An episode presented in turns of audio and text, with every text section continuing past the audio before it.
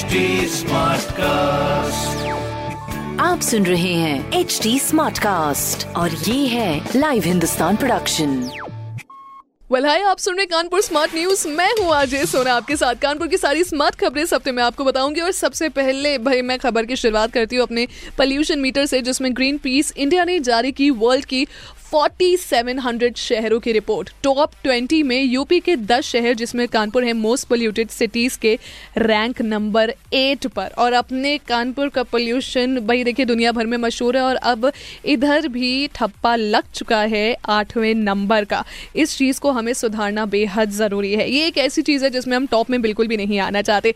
इसीलिए इसके लिए हमें अपने आसपास स्वच्छता मेंटेन करनी पड़ेगी और जितना हो सके हमें पोल्यूशन कम करना पड़ेगा। वेल well, दूसरी खबर है हमारी कानपुर मेट्रो के ट्रायल से जुड़ी हुई, जहाँ पर कानपुर मेट्रो का ट्रायल रन इसी साल 30 नवंबर तक हो जाएगा पूरा, जिसमें कानपुर मेट्रो के सभी नौ एलिवेटेड स्टेशन का 70 परसेंट काम पूरा भी हो चुका है। और ये काम भाई साहब अपनी कानपुर मेट्रो का सबसे तेज़ी से हो रहा है बाय द वे वेल तीसरी खबर है हमारे चौदह सेंटर्स पर वैक्सीन से जुड़ी हुई खबर, जिसमें आज कानपुर के चौदह सेंटर्स पर वैक्सीन लगेगी, जिसमें स्वास्थ्य विभाग ने टू यानी कि दो हज़ार सात सौ साठ लाभार्थी व्यक्तियों का लक्ष्य कर रखा है तय। तो इस लक्ष्य को कितना पाना मुमकिन होगा ये हमें वक्त ही बताएगा।